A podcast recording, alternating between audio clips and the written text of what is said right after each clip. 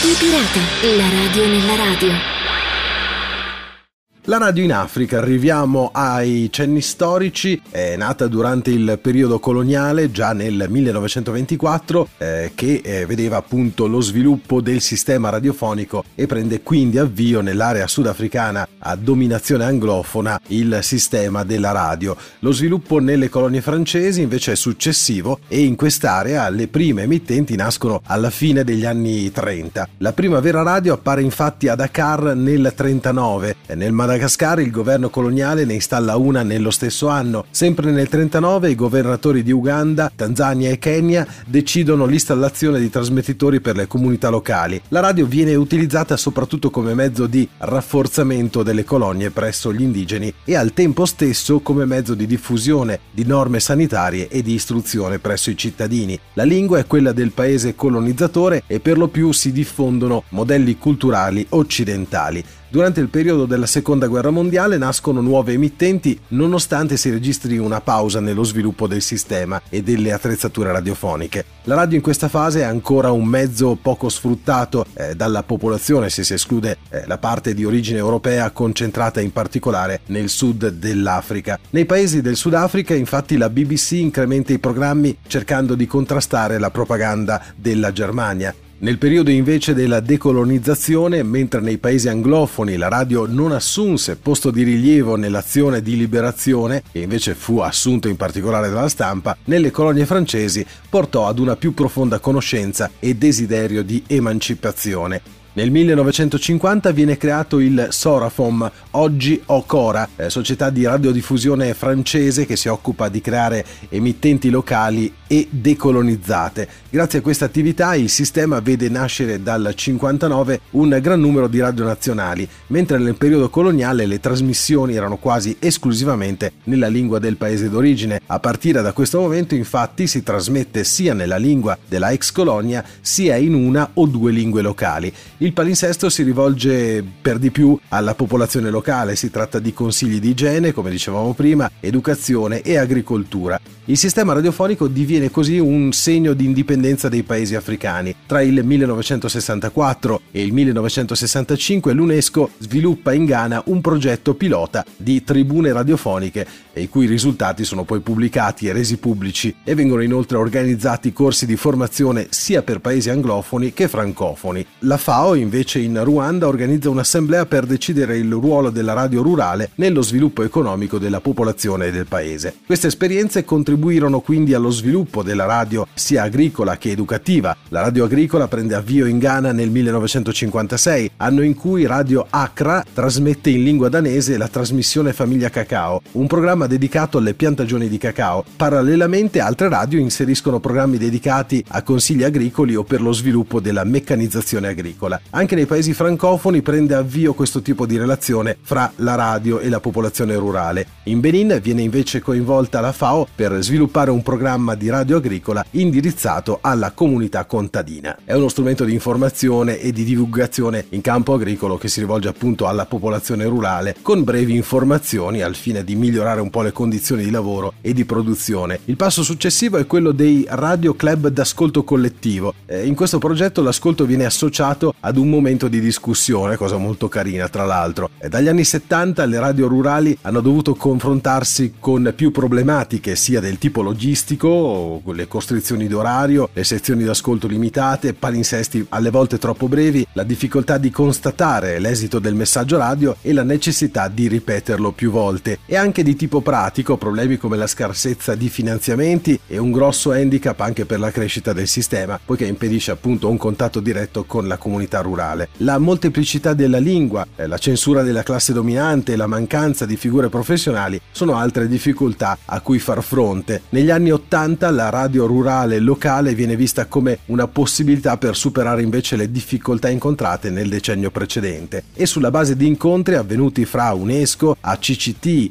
URTNA, the Union of National Radio and Television Organization of Africa e il CIERRO, il Centro per lo sviluppo della radio nell'Africa, si Si cerca quindi di trovare nuovi metodi di approccio verso la comunità e verso nuove strategie di comunicazioni. In Kenya nasce Radio Ombai. Il metodo è quello della partecipazione, dell'esperienza e dell'espressione diretta legata ai problemi dello sviluppo. Nascono trasmissioni in lingua locale legate alla realtà locale e quindi ci si avvale anche di interviste condotte sui luoghi di ritrovo, come ad esempio il mercato o le aziende agricole oppure le scuole, per definire appunto questi programmi radiofonici. Questa tipologia di radio comunitaria rientra in un programma dell'UNESCO volto alla creazione in ambito rurale di stazioni radio a basso costo e con la partecipazione della comunità. La radio rurale locale coinvolge direttamente il mondo contadino, si appropria della lingua locale ed è comunitaria, quindi è volta ad occuparsi delle necessità collettive, creando un ambito partecipativo dove anche la forma che deve assumere la radio stessa è ripensata in un'ottica di partecipazione. Dagli anni 90 invece sono nate sempre più radio private commerciali. Queste solitamente si rivolgono a dei gruppi sociali specifici e diffondono musica e spot pubblicitari ed una parte di programmazione è dedicata alla questione ambientale e alla salute utilizzando la lingua del posto. Voglio salutare però a questo punto anche eh, Fernando Flemayala che eh, mi ha dato la possibilità, anche se il progetto poi non è mai partito, di eh, cercare in qualche modo, mm, poco fa parlavamo di radio a basso costo, eh, di inventare un sistema per eh, creare una sorta di radio per la Guinea-Bissau. Eh, purtroppo a, a, livello economico eh, non ci siamo riusciti, ma l'esperienza è stata molto bella, eh, proprio come mm, potrebbe raccontare e narrare la classica storia, in una cantina abbiamo cercato di organizzare uno studio radiofonico quasi praticamente a costo zero con apparecchi riciclati, con software liberi eh, come Linux e tante altre cose. È tutto lì, fermo e pronto per partire, eh, ma ci sono altri scogli da superare. Grazie Fernando comunque per questa bellissima esperienza che mi hai fatto vivere. Eh, dicevo, altre esperienze della radio in Africa come ad esempio Radio Okapi, che è frutto di partenariato tra le Nazioni Unite e la fondazione Hirondelle con sede a Losanna. Radio Capi è una delle radio della Repubblica Democratica del Congo, costituita da una rete di emittenti che copre una vasta area del territorio. Il lavoro è condotto da nove stazioni che partecipano a creare i contenuti in collaborazione con quella principale di Kinshasa, andando a creare quindi un palinsesto unificato, un grosso network. Attivo dal 2005, è un network quindi di 25 emittenti locali eh, che forniscono informazioni e indicazioni a livello locale da affrontare poi a livello anche nazionale. La diffusione dei programmi avviene in cinque lingue in modo da raggiungere una larga fascia di popolazione. Obiettivo del progetto è informare, educare, divertire e servire eh, da strumento di dialogo per la pace e l'equilibrio dei poteri eh, nella società congolese e si rivolge alle popolazioni civili eh, e le istituzioni appunto della Repubblica Democratica del Congo.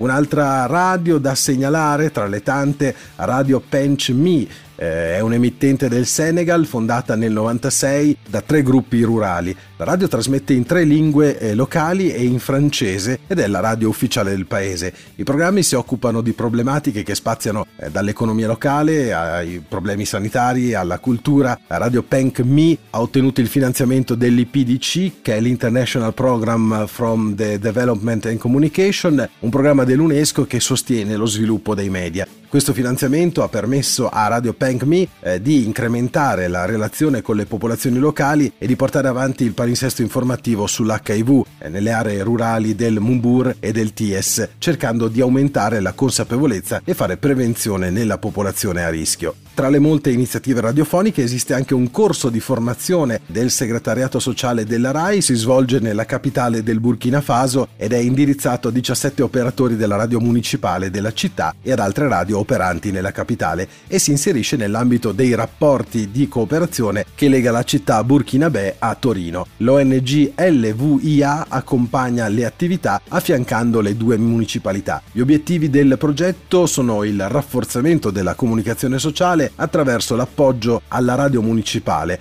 la promozione dell'identità culturale attraverso la valorizzazione del Festival del Cinema Africano e l'appoggio alle politiche giovanili attraverso invece la realizzazione di un centro multimediale di formazione e informazione polivalente. Anche un festival in tema radio in Africa ed è Onde de Liberté, il festival delle onde di libertà, un festival a cadenza biennale nato a Bamako, Mali nel 1997. Questo festival è una sorta di festa delle radio africane che celebra il pluralismo radiofonico. Ogni due anni, dicevo, si tiene questa assemblea Circa il tema generale del festival viene indetto invece un concorso tra le radio sul tema da scegliere. Le radio partecipanti creano dei programmi comuni. Una sezione è dedicata anche all'esposizione di materiali tecnici per la radio. La partecipazione è aperta a tutti e solitamente partecipano circa 400-500 emittenti provenienti dall'Africa orientale, centrale e del nord. Partecipano comunque anche delle emittenti europee e alcuni dagli Stati Uniti e dal Canada. Ci sono anche delle figure italiane italiane tra i personaggi che hanno fatto e fanno la radio appunto in Africa. E uno di questi è Giorgio Lolli, di origine bolognese, è un tecnico italiano che da vent'anni sostiene lo sviluppo e l'incremento del sistema radiofonico in Africa. La prima radio privata, costruita nel 1991 in Mali durante il colpo di Stato che fece cadere la dittatura del generale Mouassa Traoré. In Togo, invece, eh, questo personaggio fondò la ditta Solaris, specializzata nell'installazione di stazioni radio e nella formazione di tecnici. Grazie al lavoro svolto dalla Solaris si possono contare oltre 500 stazioni nel paese, impiantate in Mali, Nigeria, Burkina Faso e Senegal. La scuola, gratuita per i tecnici radio, si occupa invece di dare un insegnamento professionale a più livelli, dal montaggio di antenne alla costruzione dei tralicci, ma anche alla formazione di animatori e giornalisti radiofonici.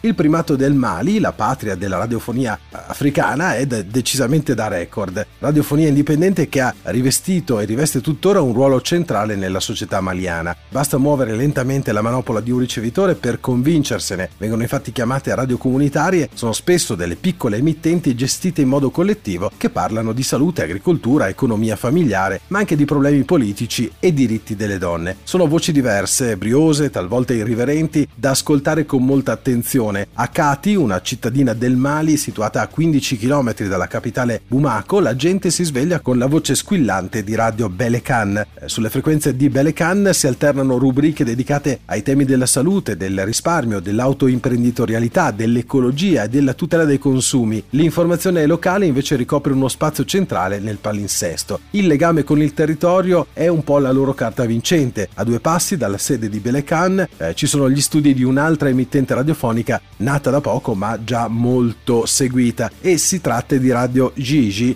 eh, Radio Speranza nella lingua locale.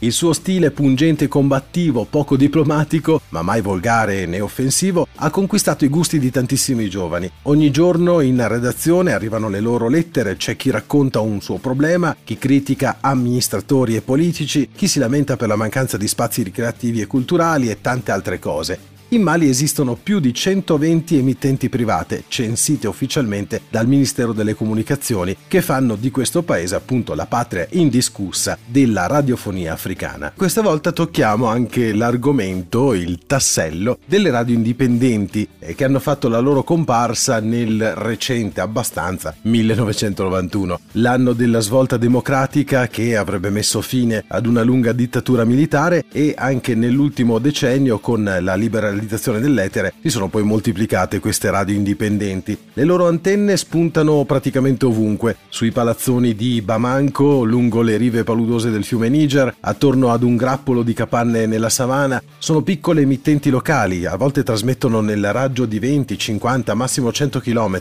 Vengono chiamate radio comunitarie proprio perché sono create dalla comunità per la comunità, ovvero da gruppi informali di semplici cittadini. Si occupano ancora una volta di agricoltura, di cultura tradizionale, di economia familiare, ma anche di temi un po' più delicati e spinosi, quali i disagi giovanili, l'AIDS e i problemi politici e i diritti civili negati. Un mestiere bello ma molto pericoloso visto che la libertà di espressione in questo paese può venir messa in discussione appena si toccano interessi e questioni ritenuti intoccabili. Esiste anche un circuito radiofonico, Kaira, un network di sei stazioni che trasmettono in ogni angolo del paese. Sono radio di informazioni molto ascoltate e molto apprezzate apprezzate dalla gente, ma le autorità non le amano affatto. Eh, chi fa comunicazione radiofonica in Mali, ad esempio, sa di dover stare molto attento nel parlare al microfono perché una sola parola sbagliata può costare davvero cara. I diritti delle donne sono una questione scottante che infiamma subito il dibattito nell'opinione pubblica in Mali. Rappresentano il principale terreno di scontro tra musulmani moderati e gruppi minoritari fondamentalisti. Molti programmi di Radio Bendugu si rivolgono ad esempio all'universo femminile. C'è una rubrica di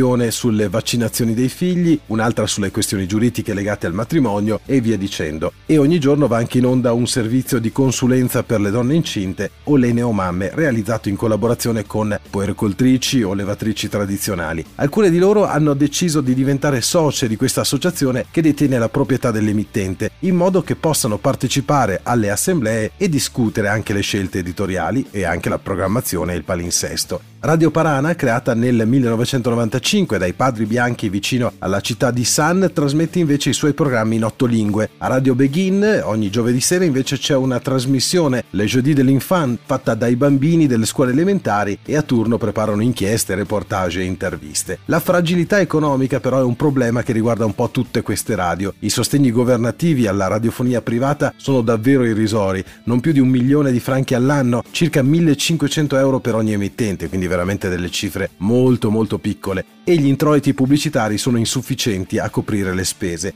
E sempre per quanto riguarda la pubblicità, le radio comunitarie possono trasmettere solamente annunci di matrimonio o di pubblica utilità, un po' come i classici vendo, cerco, scambio degli ascoltatori. Al massimo la pubblicità di qualche negoziante, ma nulla di più. La pubblicità è nelle mani invece delle radio commerciali. Negli ultimi anni una decina di radio sono state costrette a chiudere i battenti per mancanza di soldi. Molte di quelle che resistono riescono a sopravvivere grazie ai finanziamenti elargiti dalle organizzazioni non governative europee e dalle istituzioni internazionali. Altre si autofinanziano con i contributi degli ascoltatori, decine, talvolta centinaia di donazioni di piccole somme di denaro che messe assieme diventano comunque delle cifre abbastanza importanti. Esemplare è il caso di Radio Wassulu, si trova nel sud del paese ed è in piena campagna in una regione economicamente molto debole, eppure i suoi ascoltatori ogni anno raccolgono circa 8 milioni di CFA, circa 12 mila euro, in sottoscrizioni volontarie, come dicevamo prima, a sostegno della loro radio.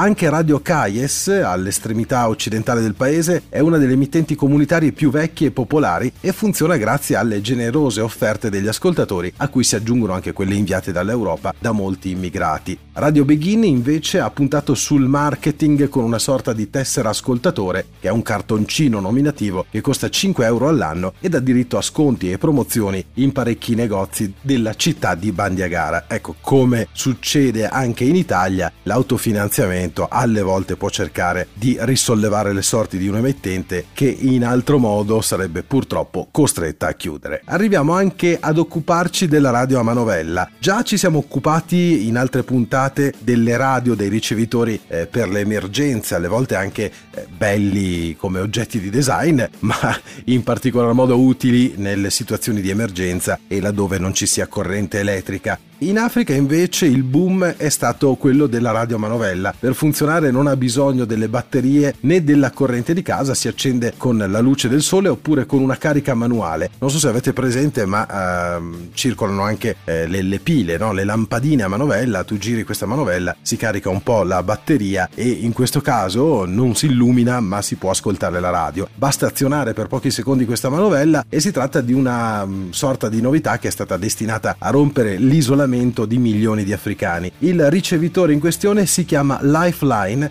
e ha la peculiarità di funzionare appunto con delle energie gratuite e rinnovabili. Ideata alcuni anni fa da un geniale progettista di nome Trevor Bayliss, creatore tra l'altro di generatori a carica manuale anche per PC, ma anche per portatili, per telefonini e cose simili, questa invenzione è stata pluripremiata a livello internazionale. Questa radio a manovella viene prodotta esclusivamente per fini umanitari dalla Free Play Foundation, che è un'organizzazione umanitaria legata alla società Free Play. È stata progettata appositamente per il continente africano dove l'approvvigionamento di energia è scarso, ma dove esistono appunto numerosi progetti radiofonici di sviluppo umano. La radio è resistente, facile da usare e può funzionare nelle più dure condizioni climatiche. Ogni mese ne vengono prodotti e diffusi circa 100.000 pezzi. La gran parte finisce appunto in Africa, dove la Free Play Foundation distribuisce gli esemplari ai potenziali beneficiari di speciali programmi radiofonici ideati anche da altre organizzazioni no profit.